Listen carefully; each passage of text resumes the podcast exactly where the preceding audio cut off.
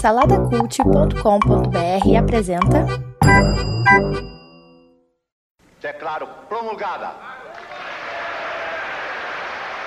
o documento da liberdade, da dignidade, da democracia, da justiça social do Brasil. Que Deus nos ajude.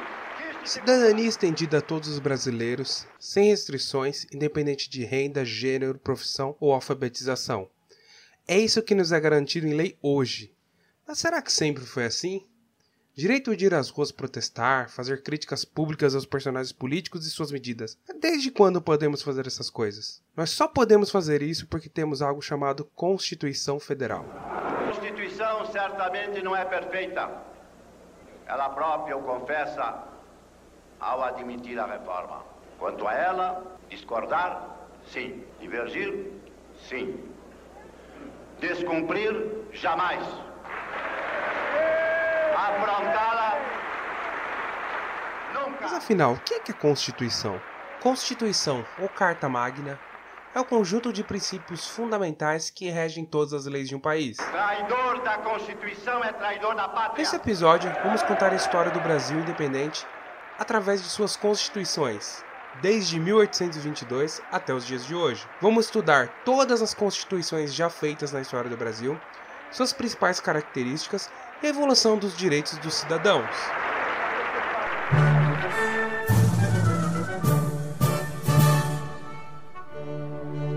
Em 7 de setembro de 1822, o Brasil deixou de ser colônia de Portugal, um processo conhecido como independência. E Dom Pedro I, que a proclamou, passou a ser o imperador do Brasil.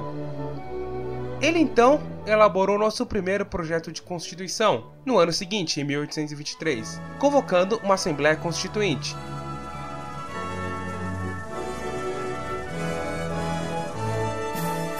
Esse projeto foi apelidado popularmente de Constituição da Mandioca. Isso porque um dos seus mais peculiares aspectos era que o voto seria restrito apenas aqueles que tivessem certo nível de renda, que por sua vez era medido em quantidade de farinha de mandioca. Quem tivesse menos de 150 alqueires de plantação de mandioca não teria direito ao voto. Assim, o direito ao voto ficou reservado apenas à elite agrária, a única parte da população que tinha sua renda medida em farinha de mandioca.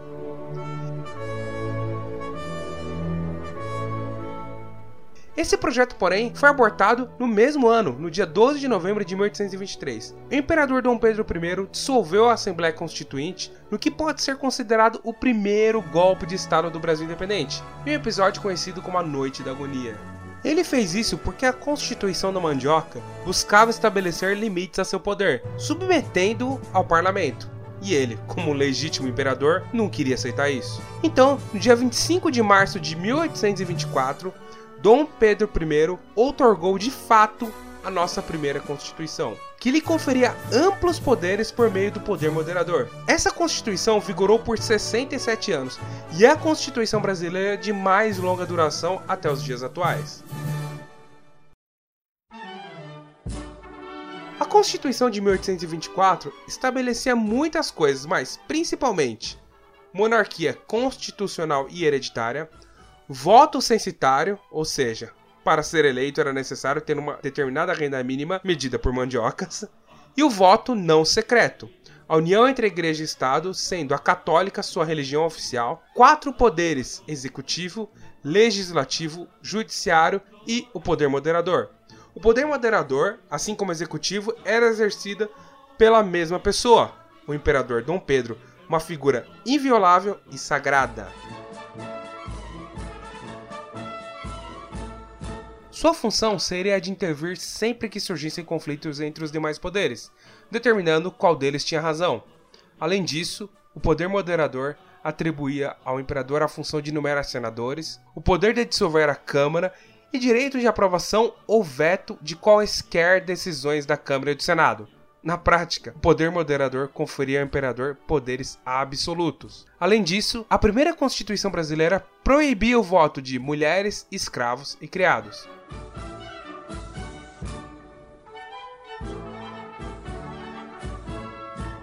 Constituição determinava que o Estado era oficialmente católico, a construção de templos identificáveis de outras religiões era expressamente proibida. Os cultos não católicos deveriam ser realizados apenas em ambiente doméstico, sem serem vistos abertamente pela sociedade. Por 67 anos, o Brasil foi uma teocracia cristã oficialmente.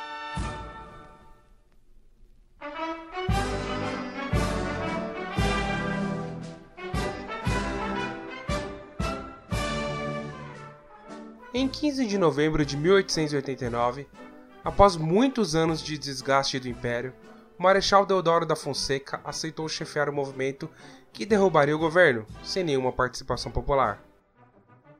O período subsequente da história do Brasil é conhecido como República Velha.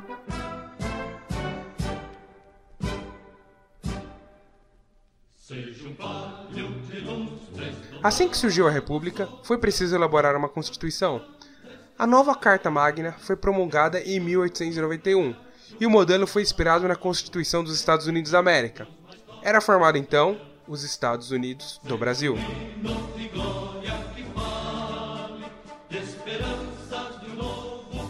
Ao usar Estados Unidos, a Constituição de 1891 procurava explicitar a postura do novo regime republicano, que deu fim ao Estado unitário que revigorava no Império. O documento promoveu a descentralização política e uma nova relação entre o poder central e as antigas províncias do país, que passaram a ser chamados de estados e conquistaram assim mais autonomia.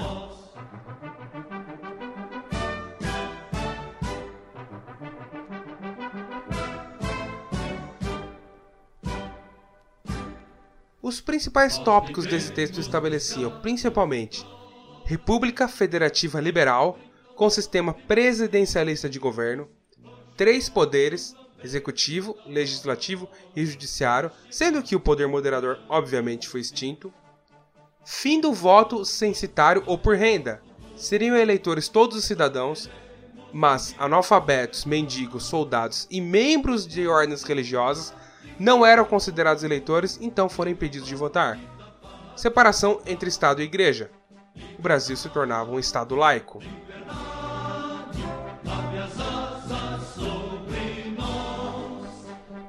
A Constituição de 1891 não deixava claro se as mulheres podiam votar, então foi considerado implicitamente que elas estavam impedidas de votar.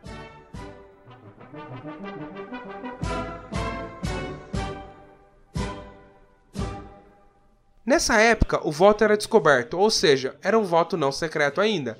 Essa situação acabou favorecendo o chamado voto de cabresto, ou seja, a manipulação eleitoral por parte dos coronéis sobre a população brasileira, que era essencialmente rural nessa época. Assim surgiu o termo coronelismo. Esses coronéis eram figuras semelhantes aos atuais prefeitos e recebiam na época influência política dos governadores dos estados, que por sua vez eram influenciados pelo presidente. O que eles faziam? Eles davam dinheiro ou algum benefício para as pessoas pobres votarem nos candidatos que eles iriam escolher. Esse era o problema do voto não ser secreto.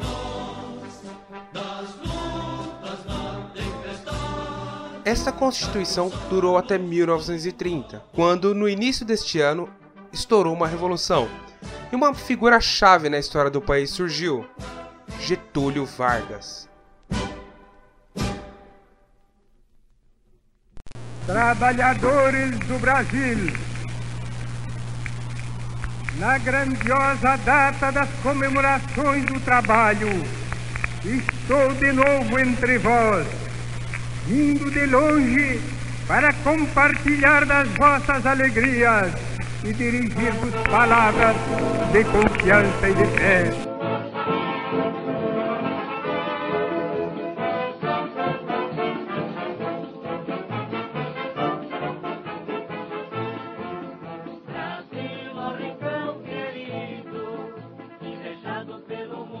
Em março de 1930, foram realizadas as eleições para presidente da República. Eleição esta que deu a vitória ao candidato governista, Júlio Prestes. Mas ele não tomou posse. A Aliança Liberal, nome dado aos aliados mineiros, gaúchos e paraibanos, recusou-se a aceitar a validade das eleições, alegando que a vitória de Júlio Prestes era decorrente de fraude. Além disso, deputados eleitos em estados onde a Aliança Liberal conseguiu vitória não tiveram reconhecimento de seus mandatos. Os estados aliados, principalmente o Rio Grande do Sul, planejaram então uma revolta armada. A situação acabou agravando-se ainda mais quando o candidato a vice-presidente de Getúlio Vargas, João Pessoa, foi assassinado em Pernambuco. Como os motivos dessa morte foram duvidosos, a propaganda de Getúlio Vargas aproveitou-se disso para usá-la a seu favor, atribuindo a culpa à oposição pelo assassinato.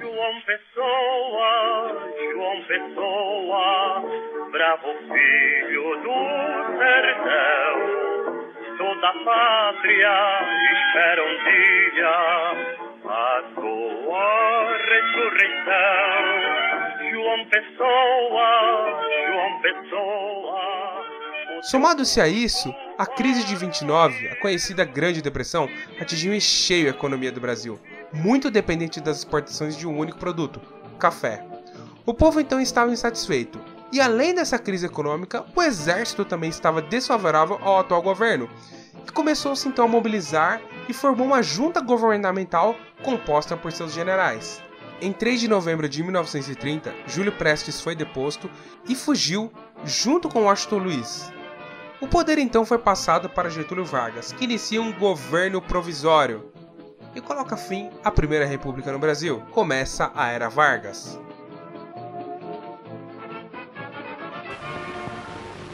As promessas do candidato da Aliança Liberal e as afirmativas do discurso de posse do chefe do governo provisório em 13 de novembro de 30 foram ultrapassadas, pois conseguimos organizar o trabalho nacional segundo os princípios cristãos da justiça social, sem abalos econômicos.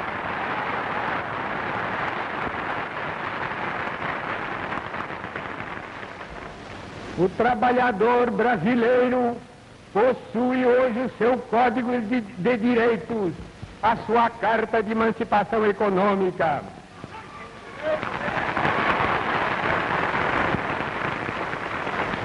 Ele sabe perfeitamente o que isso vale. Quando Getúlio depôs o presidente Washington Luiz e impediu a posse do paulista Júlio Prestes, os paulistas se revoltaram.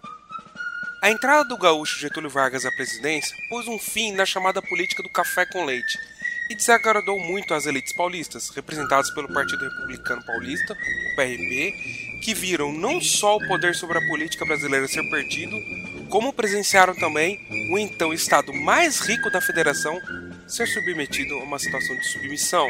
Adílio Pereira de Rezende. Rezende. Do segundo BC da Força Pública, Agenor Rocha. Soldado da Força Pública. Uma das primeiras medidas do governo federal ao assumir foi dissolver o Congresso e os poderes estaduais. Enquanto outros estados ganharam interventores nascidos neles, São Paulo teve que se contentar com militares de outros locais, já que o Partido Democrata, que era a favor da Revolução de 30, não conseguiu indicar ninguém para o cargo. As pressões sobre Getúlio Vargas começaram. As forças políticas e econômicas de São Paulo exigiam uma nova Assembleia Constituinte, novas eleições e o fim do governo provisório. Em 1932, a capital paulista era um barril de pólvora. Vargas tentou acalmar a situação apresentando um novo código eleitoral e marcando eleições para 1933. Além disso, nomeou o paulista Pedro Toledo como interventor do Estado. No dia 23 de maio, um começo de estudantes da Faculdade de São Francisco, que protestavam contra a intervenção de Oswaldo Aranha, um representante da ditadura, tentou invadir o Clube 3 de Outubro, onde se concentravam os membros da Liga Revolucionária, que apoiavam a ditadura de Vargas. O grupo foi recebido a balas. Cinco jovens morreram no confronto. Mário Martins de Almeida, Euclides Buena Miragaia, Drauzio Marcons de Souza e Antônio Américo Camargo de Andrade. As iniciais de seus nomes, MMDC, foi o nome escolhido pelo movimento da oposição à ditadura que começava a planejar a luta armada. O MMDC ganhou o apoio do povo paulista e de seus principais partidos, o PRP e o Partido Democrata, além de apoio político de outros estados, principalmente mineiros e gaúchos, como Batista Luzardo no sul, Borges de Medeiros em Minas e Lindolfo Collor, futuro genro de Arnon de Mello e avô do futuro presidente Fernando Collor de Mello. Em 9 de julho, as forças paulistas lideradas pelo general Isidoro Dias Lopes tomaram o estado e iniciaram a marcha para o Rio de Janeiro. Acreditava-se que Minas Gerais, Mato Grosso e Rio Grande do Sul ajudariam enviando forças para retirar Getúlio Vargas do poder. Ajuda não veio. Em pouco tempo, São Paulo, que planejava uma ofensiva rápida contra a capital brasileira, se viu cercada por mais de 100 mil tropas federais. Se outros estados não vieram ajudar, o mesmo não se pode dizer do povo paulista, que, mesmo diante de um movimento articulado pelas elites do Estado, se mobilizou para ajudar seus exércitos. Houveram mais de 200 mil voluntários, sendo que 60 mil deles eram combatentes de fato, mas também tiveram outras dificuldades. Praticamente sitiado, São Paulo se viu sem alternativas para conseguir armamentos. Passou a arrecadar o ouro doado pelos seus moradores e tentou comprar armas dos Estados Unidos, mas o navio foi interceptado pela Marinha Brasileira. Com tantos problemas, a revolução foi derrotada. Em 2 de outubro, as forças paulistas se renderam ao líder da ofensiva federal. Apesar de ter sido derrotado no campo de batalha, politicamente o movimento atingiu seus objetivos. A luta pela Constituição foi fortalecida e em 1933 as eleições foram realizadas colocando o civil Armando Salles como governador do estado. de São Paulo em armas entusiasmaria mesmo os técnicos. Há uma estranha beleza nesta metamorfose marcial. Um povo de trabalhadores desce a blusa e desce a farda. Uma que deslumbra. Em 1938, foi inaugurado um túnel para ligar o centro de São Paulo aos novos bairros que surgiram na Zona Sul. O túnel foi batizado de 9 de julho, dia da Revolução. Mas quem inaugurou foi então o presidente do Brasil naquele momento, Getúlio Vargas. Mas em 1955 foi inaugurado o obelisco do Mausoléu aos Heróis de 32, situado nas hoje Avenida 23 de Maio com a 9 de Julho, em frente ao Parque do Ibirapuera. O mausoléu do obelisco abriga os corpos dos estudantes Martins, Miragaia, Drauzio e Camargo, o MMDC, que foram mortos durante a Revolução de 32, e de outros 713 ex-combatentes. Brasil meu Brasil brasileiro, meu mulato risoneiro, vou cantar-te nos meus versos. Após vários confrontos, por vezes até violentos, entre civis e o governo, Getúlio Vargas atendeu aos desejos dos revoltosos de se criar uma nova Constituição. A Assembleia Constituinte foi composta por diversas categorias sociais, o que fez da Constituição de 1934 a mais democrática que o Brasil já tivera em toda a sua história até aquele momento. Além dos tópicos mantidos da Constituição de 1891, como República Federativa com sistema presidencialista de governo, o texto tinha algumas inovações: voto secreto, pela primeira vez, o voto feminino, legislação trabalhista, previdência social, jornada de trabalho de 8 horas diárias, salário mínimo, férias, etc maior autonomia dos sindicatos, medidas nacionalistas defendendo as riquezas naturais do país, a criação da Justiça Federal, obrigação de as empresas manterem, no mínimo, dois terços de empregados brasileiros. É inegável que essa Constituição, liberal e progressista em relação aos direitos trabalhistas, refletiu o populismo e nacionalismo econômico tão característicos da era Vargas, de forma que Getúlio conquistou a simpatia de grande parte da população brasileira. Mas o governo constitucional de Vargas durou apenas três anos, devido a um golpe de Estado que ocorreria em 1937, e implantaria nossa primeira ditadura, invalidando toda essa Constituição.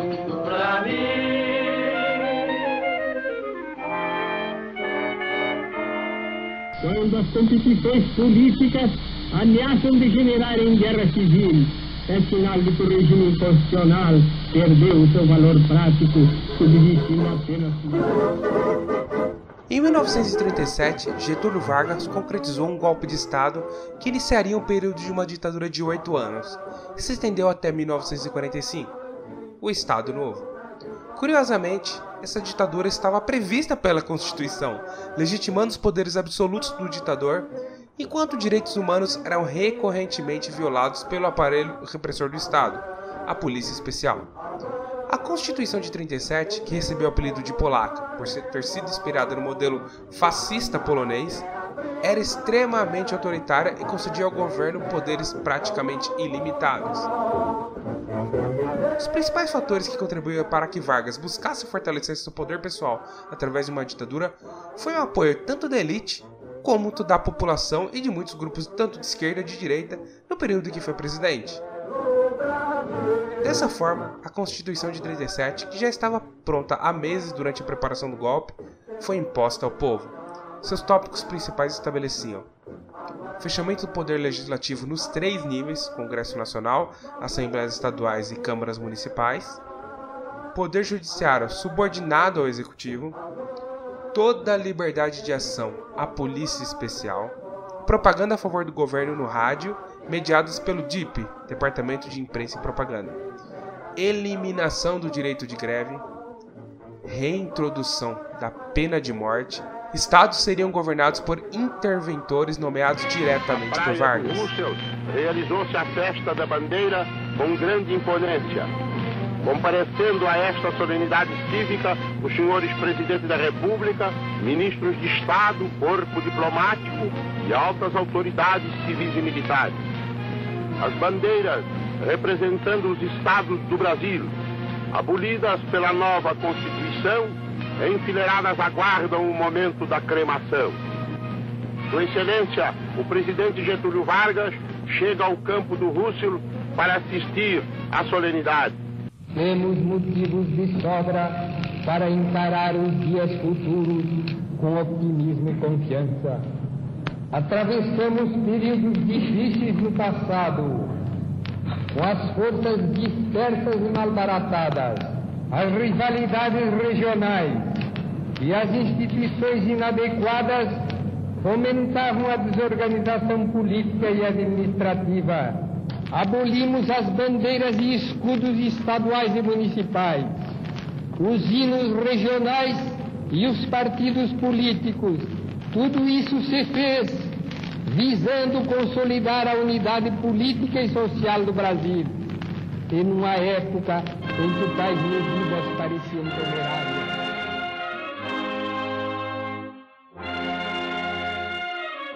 Em 1935 foi criado por Vargas a Hora do Brasil, que a partir de 39 a Hora do Brasil passou a ser feita pelo Departamento de Imprensa e Propaganda, o DIP, o programa destinava-se a cumprir três finalidades: informativa, cultural e cívica, mas tudo pelo governo. Além de informar detalhadamente sobre os atos do presidente da República e as realizações do Estado, Hora do Brasil incluiu uma programação cultural que pretendia incentivar o gosto pela boa música através da audição de autores considerados célebres pelo governo. O Estado queria definir até a música que o povo deveria ouvir. Até hoje, a Hora do Brasil é transmitida obrigatoriamente nas rádios brasileiras, de segunda a sexta, das 19 às 20 horas, mas com o um novo nome: A Voz do Brasil. A Voz do Brasil. Produção A Segunda Guerra Mundial, que ocorreu de 39 até 1945, trouxe consequências para a política do Brasil. Atenção, atenção, ouvintes do Repórter Eto. O governo brasileiro acaba de declarar guerra às nações unidas. Nesse conflito, os países rivais estavam organizados em dois blocos: o do eixo, composto pela Alemanha, Itália e Japão, e o dos aliados, formado pela União Soviética, Inglaterra, França e mais tarde, Estados Unidos. Getúlio Vargas manteve o Brasil neutro em primeiro momento, mas depois, como ele não tinha intenção de romper as relações diplomáticas com os Estados Unidos País este que vinha financiando a construção de grandes obras no Brasil. E o fato da opinião pública ser mais a favor dos aliados do que eixo, Vargas entrou na guerra ao lado dos aliados, junto com os Estados Unidos. Então tornou-se questionável o esquema repressivo e ditador montado por Vargas, de forma que surgiram, a partir de 1944, inúmeras manifestações a favor da redemocratização. Afinal, não fazia sentido lutar contra o ditador como Hitler, tendo uma ditadura repressora no Brasil. Pressionado, Vargas convocou eleições presidenciais para o final de 45, aceitando a formação de novos partidos políticos. Mas, antes mesmo das eleições chegarem, a oposição, liderada pelos militares Gaspar Dutra e Góes Monteiro, se aproveitaram do momento de estabilidade e a baixa da popularidade de Vargas e o forçaram a renunciar. Assim, encerrou o Estado Novo e teve início a redemocratização do país, com sua primeira presidência, de 1946 a 51, exercida pelo general conservador Eurico Gaspar Dutra. Na grande tarefa de mobilizar para o engrandecimento comum as forças criadoras da nacionalidade, ultimada a recomposição, ultimada a recomposição política e reajustados os quadros governamentais retornarei às atividades de simples cidadão. Sob o controle de três partidos em 1946, a Assembleia Constituinte aprovou a nova Constituição Brasileira, que se assemelhava aos das Cartas Magnas de 1891 e 1934, mas incluíam poder executivo exercido pelo presidente da República, eleito pelo povo para um mandato de cinco anos, poder legislativo constituído pelo Senado Federal e Câmara dos Deputados, tanto os senadores quanto os deputados eram eleitos pelo povo, os primeiros na quantidade de três por estado e os segundos de forma proporcional à população de cada estado, muito semelhante como é feito nos Estados Unidos hoje em dia. Poder Judiciário, formado por tribunais federais de cada estado e pelo Supremo Tribunal Federal. Maior autonomia política e administrativa para os estados. Conservadorismo do general Gaspar Dutra, com sua vigilância sobre os sindicatos, repressão a protestos contra o governo e manutenção dos salários a níveis bem baixos, foi interrompido com a vitória de Getúlio Vargas nas eleições de 1950. Em sua campanha eleitoral, Vargas fez alianças com parte dos conservadores, apesar de ser progressista. Desse modo, contraiu dívidas que precisavam ser pagas. Política é assim. Principalmente com os conservadores que colaboraram com sua vitória em São Paulo e Minas Gerais. Por isso, Getúlio nomeou ministros conservadores e, consequentemente, surgiu a primeira contradição de seu governo. Apesar de progressista, o ministério era bem conservador. Trabalhadores do Brasil,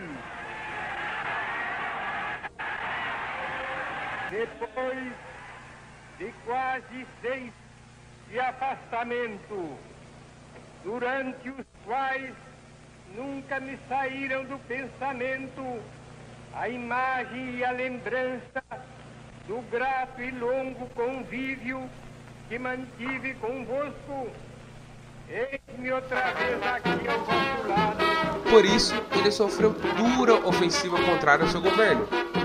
Um incidente mudou os rumos da história brasileira.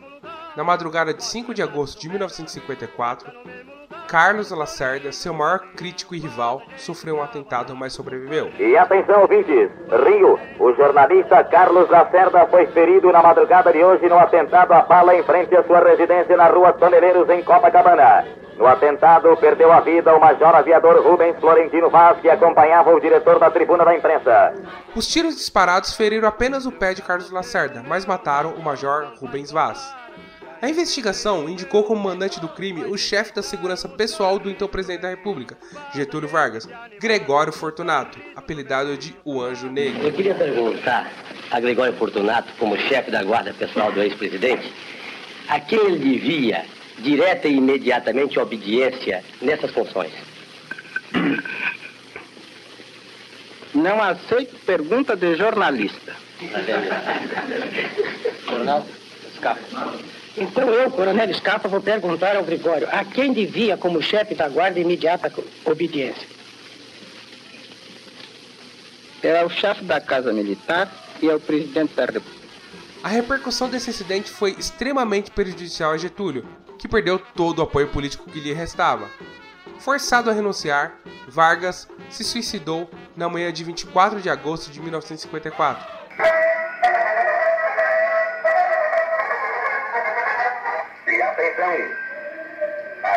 De suicidar-se em seus aposentos do Palácio do Catete o presidente Getúlio Vargas. Café Filho então assume a presidência após forte comoção popular. Mas o inevitável chegaria logo. Um país como o Brasil não aguenta tanta instabilidade.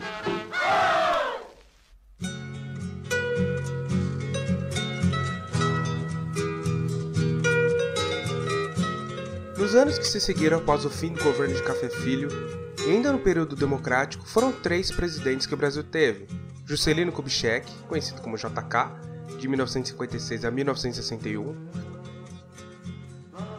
Jânio Quadros, em 61, e João Goulart, o Jango, de 61 a 64. Jânio Quadros culpou forças ocultas e decidiu renunciar. Ou melhor, como ele mesmo disse, forças terríveis. Seu vice, João Goulart, o Jango, assumiu a presidência do país. Jango estava na China, porém os ministros militares se opuseram à posse, pois viam nele uma ameaça comunista ao país. Muitos acreditavam que Jango mantinha vínculos com o Partido Comunista Brasileiro, PCB, e com o Partido Socialista Brasileiro, PSB. Mesmo assim, não havia unanimidade nas altas esferas militares sobre o veto a ele ser presidente.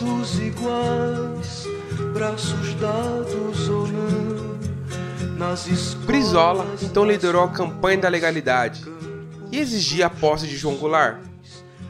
Brizola e o general Machado Lopes, comandante do Terceiro Exército Brasileiro, baseado no Rio Grande do Sul, mobilizaram o Estado em defesa dessa causa.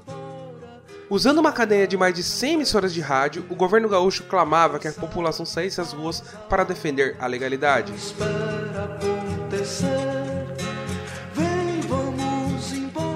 Presidente então tomou posse, preservando a ordem constitucional, mas parte de seu poder seria deslocada para um primeiro-ministro, que chefiaria o governo.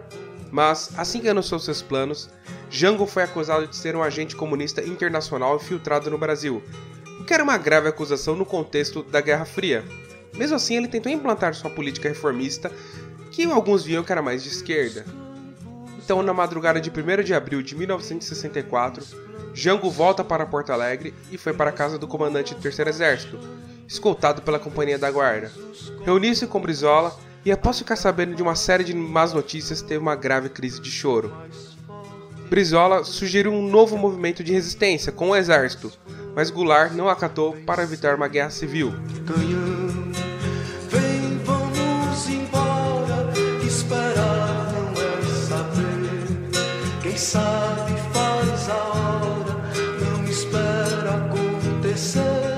Aconselhado pelo seu amigo Assis Brasil, Jango traçou o caminho de fuga do Rio Grande do Sul e escreveu uma nota ao governo uruguaio pedindo asilo. Então, o temor de comunismo fez com que os militares derrubassem João Goulart. Era o início da ditadura militar.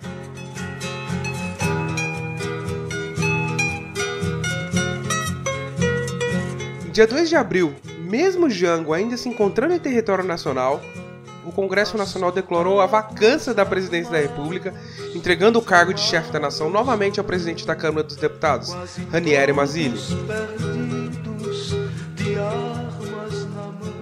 O autodenominado Comando Supremo da Revolução foi um triunvirato governamental composto por três ministros militares em 64, que de fato comandaram o início do regime militar. Arthur da Costa e Silva, ministro do Exército, Augusto Rademacher, ministro da Marinha, e Francisco de Assis Correia Melo, ministro da Aeronáutica. Logo após os militares tomarem o poder, a Constituição de 1946 começou a ser invalidada pouco a pouco, através dos atos institucionais, os famosos AIs. O que seriam esses atos? Decretos autoritários que davam ao presidente poderes praticamente absolutos, apesar de haver uma Constituição em vigor.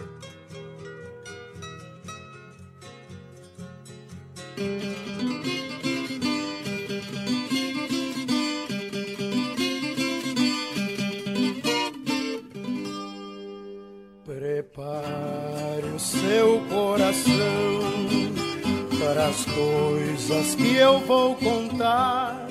O primeiro ato foi o AI-1. Ele foi decretado poucos dias após o golpe militar e redigido pelo autor da Constituição Polaca de 37, e dava ao executivo poderes para caçar mandatos de parlamentares e suspendia os direitos políticos dos cidadãos por 10 anos. João Goulart, o presidente de fato, foi um dos primeiros a sofrer com esse ato. O AI-2, também em 64, decretou o fim dos partidos políticos e decretou que os crimes contra a segurança nacional seriam julgados por tribunais militares. O AI-3, de 66, eliminou as eleições diretas para governador. O AI-4 determinou as regras para que fosse aprovada a Constituição de 67, projeto dos militares que fortalecia tremendamente o poder executivo, que foi aprovado sem discussões.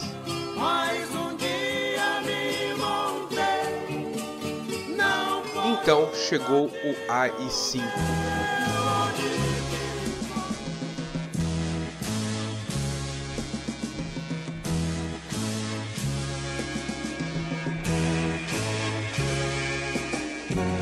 Caminhando contra o vento, sem lenço, sem documento. O AI-5 foi o mais violento e duradouro de todos os atos baixados pela ditadura suspendia o direito de habeas corpus, dava ao presidente poderes para fechar o Congresso Nacional por tempo ilimitado e de suspender os direitos políticos de qualquer cidadão. Qualquer pessoa atingida pelos efeitos do AI-5 estava proibida de reclamar na justiça. Em caras de presidentes, em grandes beijos de amor, em dentes, pernas, bandeiras, bomba e Brigitte Bardot. É fato observar que depois de 64, a expansão do autoritarismo foi constante. Me enche de alegria. Paralelamente às medidas autoritárias, figuravam a repressão política e a violência, com prisões arbitrárias, demissões em massa de funcionários suspeitos de comunismo, cassações de mandatos e vinganças pessoais. O regime foi endurecendo cada vez mais, mostrando que o grupo que tomou o poder pretendia ficar por muito tempo.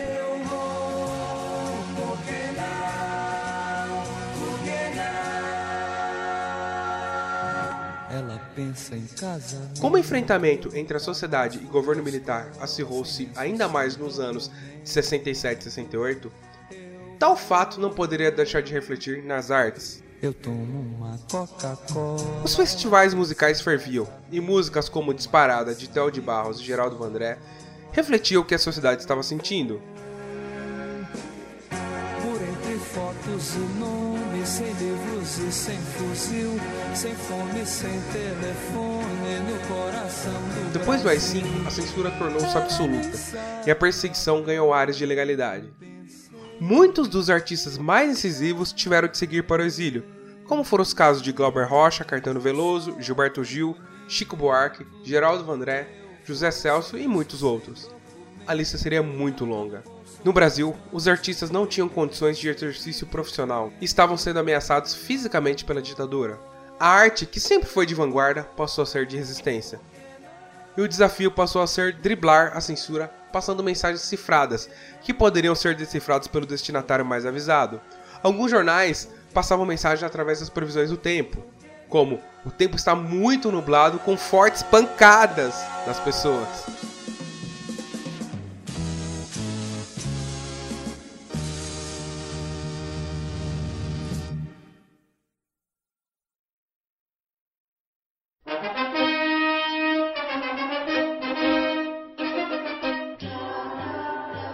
Se falar sobre a expansão do autoritarismo e da ditadura militar, é impossível não abordar o famoso milagre econômico.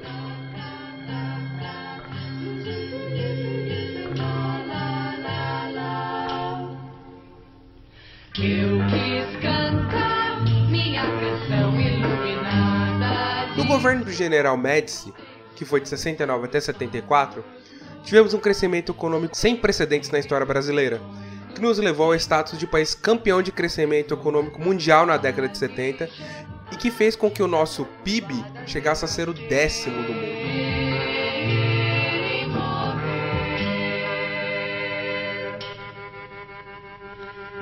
O período do milagre foi habilidosamente explorado pelos governos militares por meio de grandes propagandas em prol do regime militar. A vitória da seleção brasileira na Copa do Mundo de 70 acabou se tornando um verdadeiro ícone desse momento de nacionalismo e otimismo.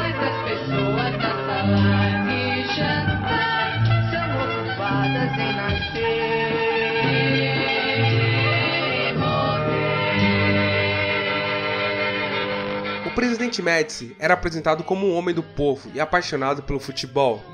A vitória da seleção brasileira sobre a, Itália na final por 4 a 1 foi bastante explorada pela propaganda do governo Médici, em slogans do tipo Ninguém segura esse país, ou Brasil, ame-o ou deixe.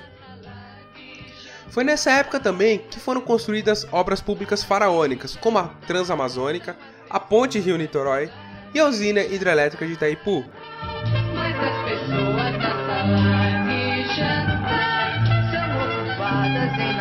Os projetos de impacto de grande efeito propagandístico para o regime também estavam presentes como o Mobral, para a alfabetização de adultos, e o Rondon, para assistência médica sanitária à população carente. Não só a seleção brasileira foi uma grande máquina da propaganda da ditadura militar, mas o futebol local também. Em 1969, quando o Pelé fez o milésimo gol, ele foi levado em carro aberto em Brasília, junto com o presidente Médici e premiado com medalha de mérito nacional e título de comendador. O ditador Médici assina também o decreto que instaura a loteria esportiva, aliando o esporte à potencial prosperidade e mobilidade social. Aliando a vitória da seleção brasileira ao milagre econômico, são inaugurados com cerimônias oficiais alguns dos maiores estádios do país, como o Morumbi em São Paulo, Rei Pelé em Maceió e o Castelão em Fortaleza. E também surge o Campeonato Brasileiro de Futebol. O Campeonato Brasileiro foi bastante usado como propaganda, tanto que a Confederação Brasileira de Desportos, a antiga CBF, aboliu a segunda divisão e inchou o campeonato, fazendo com que com mais de 40 clubes fossem a elite do Brasileirão. E assim todo mundo podia desfrutar dos melhores jogadores e o melhor campeonato do planeta, segundo a propaganda militar. Apesar desse crescimento ter sido real, em poucos anos a economia brasileira entrou em declínio e o milagre econômico ruiu. Uma das causas para o fim do milagre foi a falta de preocupação com aspectos sociais do país. Durante o milagre econômico, não produzimos o que era fundamental para a nossa população, enquanto exportávamos centenas de milhares de toneladas de soja, que é um dos alimentos mais nutritivos que nós temos, e grande, mais grande parte da população sofria de subnutrição.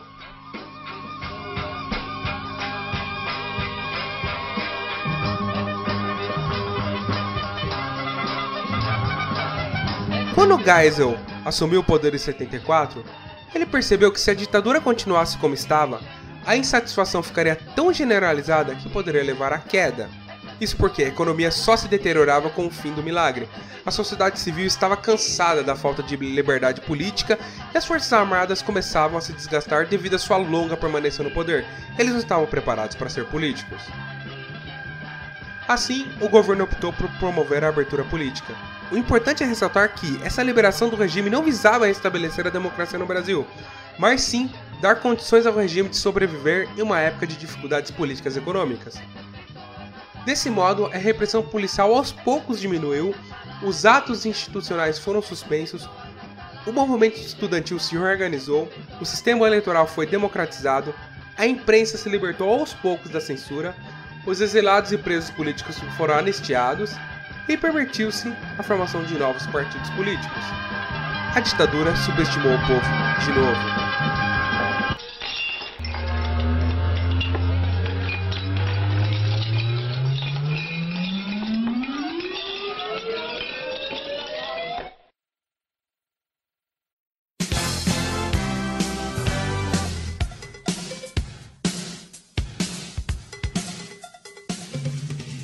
1980 foi aprovada a emenda constitucional que restabelecia as eleições diretas apenas para governador.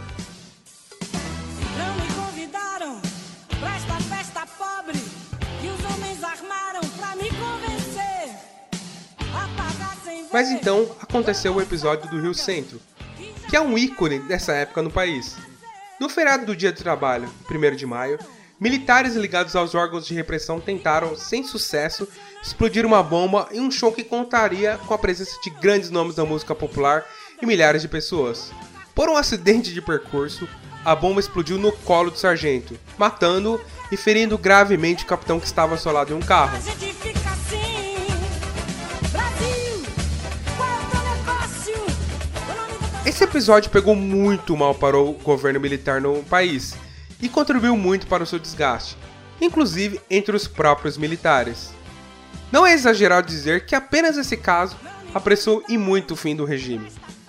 A oposição então se intensificou, endurecendo ainda mais os seus protestos, e seu movimento mais significativo foi a campanha das diretas já, que começou depois que o deputado Dante de Oliveira apresentou o projeto de emenda constitucional que instituiria eleições diretas para presidente em 1984. Era a grande esperança do povo brasileiro.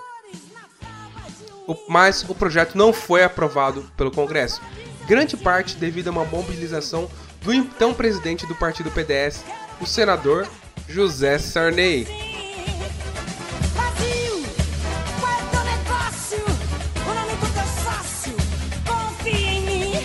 A participação popular nas diretas já foi imensa, de modo que até hoje é considerado um dos maiores movimentos em massa já visto na história do Brasil.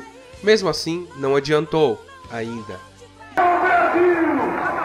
Esse é o seu representante. Votem as eleições diretas. Sim, as eleições diretas, já!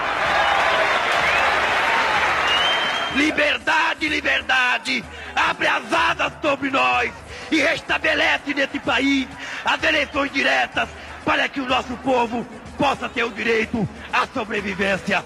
Se é o melhor para o povo brasileiro, por que não agora? Mesmo com a pressão popular, as eleições para presidente de 1985 foram indiretas, ou seja, o Congresso escolheu o presidente. O PMDB lançou como candidato à presidência o governador de Minas Gerais, Tancredo Neves. E a vice-presidência, José Sarney. Sim, ele mesmo, que um ano antes negou a campanha de direta já, mas habilmente se filiou ao PMDB, visto que era inevitável a escolha direta para presidente. A opinião pública apoiou abertamente a candidatura de Tancredo Neves, que acabou sendo eleito pelo colégio eleitoral. Assim, sua vitória acendeu muitas esperanças que o regime oficialmente acabasse. Mas a história tem seus caprichos, e subitamente vem uma doença e a morte de Tancredo Neves. Perplexa, a população assistiu à posse de Sarney para a presidência da República.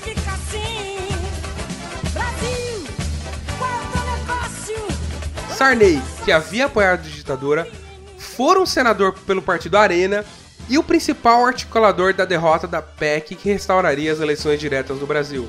Foi um balde de água fria para todos. Perceberam que durante boa parte desse período quase não citamos a Constituição nesse programa? Sim, porque durante o regime militar ela é a primeira coisa a ser esquecida. Em 1986, durante a presidência de Sarney, ocorreram as eleições para o Congresso Nacional, deputados e senadores. Os 559 eleitos formaram a Assembleia Constituinte, que elaborou a nova Constituição entre 1987 e 1988. O presidente da Constituinte foi o deputado Ulisses Guimarães, do PMDB. Entre os constituintes também estavam figuras que no futuro seriam muito importantes para a história do Brasil, como Fernando Henrique Cardoso, Luiz Inácio Lula da Silva e Michel Temer. Eu vou te trair. Não, não, não vou te Declaro promulgada o documento da liberdade, da dignidade, da democracia, da justiça social do Brasil. Deus O resultado de mais de 19 meses de Assembleia foi a Constituição de 1988, apelidada de A Constituição Cidadã. É uma das mais extensas constituições já escritas, com 245 artigos e mais de 1.600 dispositivos. Mesmo assim, para alguns ela é considerada incompleta, pois vários dispositivos que dependem da regulamentação ainda não entraram em vigor.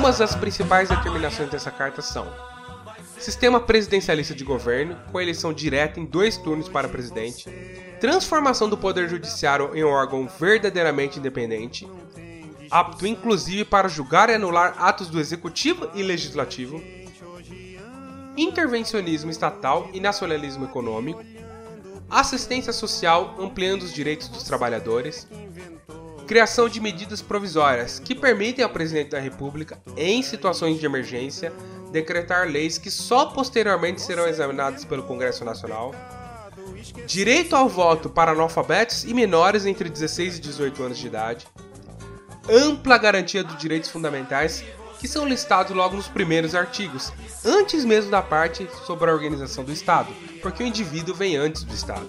Eu pergunto a você onde vai se esconder da enorme euforia. A Carta Magna de 88 está dividida em títulos que se dividem de acordo com as atribuições dos seus artigos.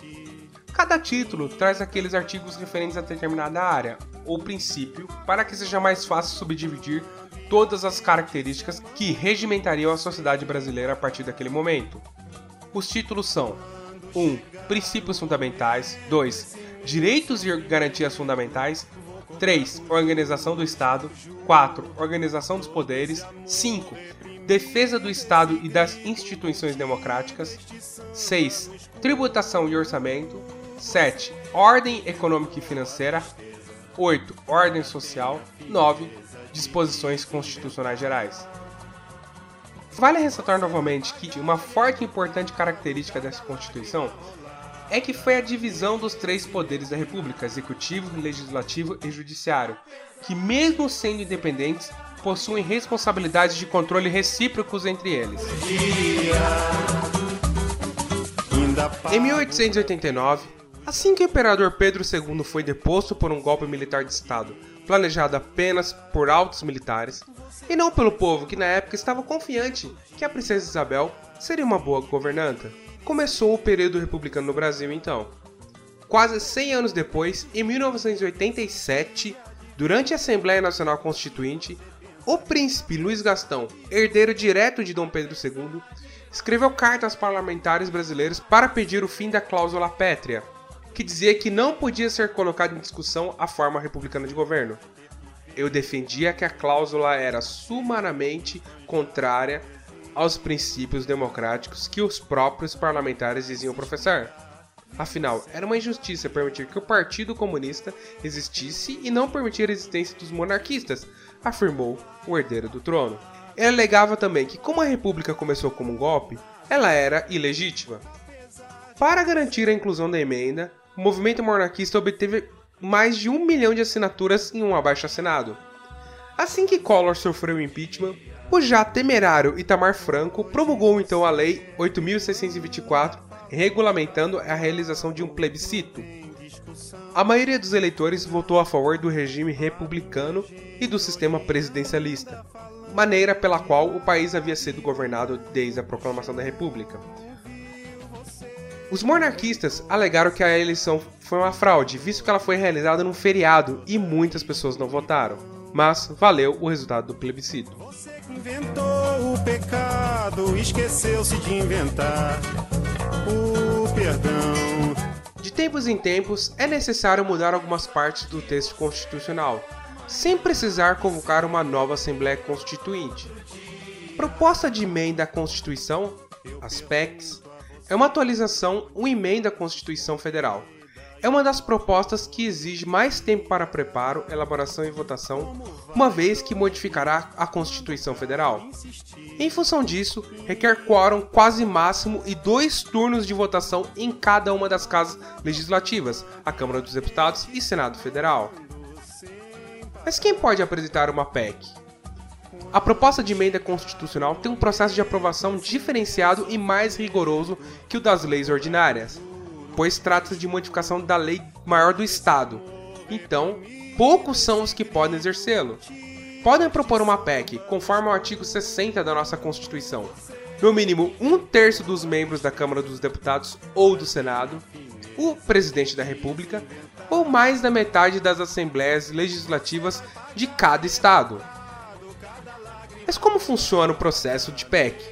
Inicialmente, o presidente do Poder Legislativo deve enviar a proposta de emenda constitucional à Comissão de Constituição, Justiça e Cidadania, a CCJ, que ficará encarregada de examinar a admissibilidade da PEC.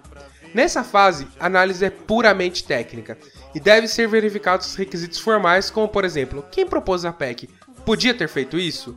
Ou materiais. O conteúdo da proposta não fere nenhuma das restrições impostas pela própria Constituição? Se rejeitada nessa fase, a proposta deve ser arquivada.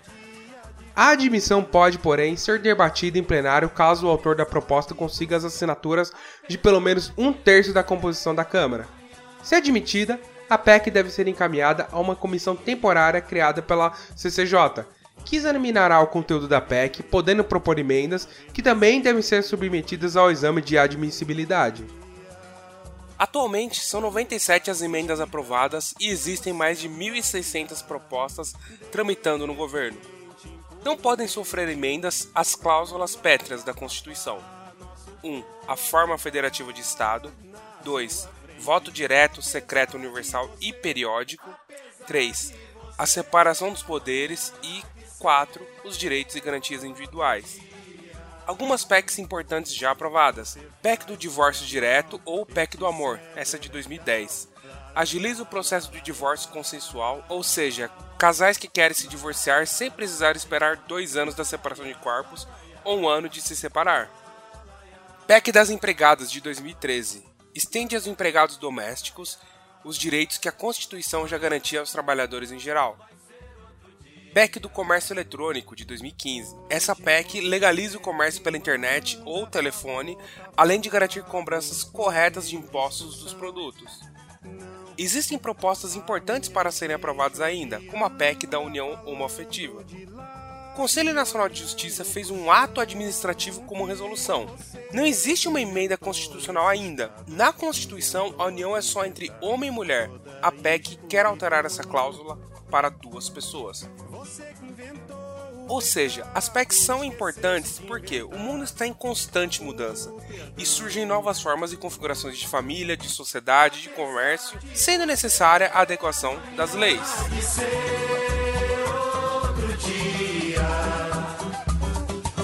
Constituição brasileira aprendeu bastante com a história. Afinal, a nossa Constituição foi vilipendiada não apenas uma ou duas vezes. Pensemos na Revolução de 1930, que suspendeu a Constituição de 1891, na Constituição de 37, que revogou a de 34, ou nos atos institucionais durante a ditadura militar. Depois de tantos contratempos, agressões e desrespeitos, ela resolveu se blindar do próprio pai, o legislador constitucional. Caso se queira modificá-la, o rito é custoso, difícil e definido em minúcias. Isso justamente para impedir os abusos. Então, que se faça cumprir as palavras de Ulisses Guimarães no discurso da promulgação da Constituição. A Constituição certamente não é perfeita ela própria o confessa ao admitir a reforma. Quanto a ela, discordar, sim. Divergir, sim. Descumprir, jamais. Afrontá-la, nunca.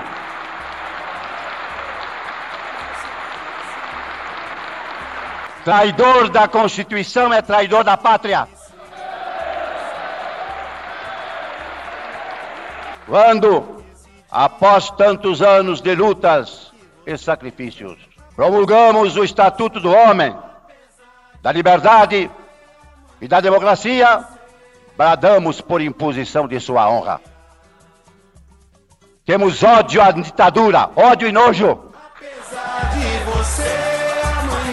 Eu sou Rodrigo Chaves e este foi o A História você vai se dar mal, etc e tal,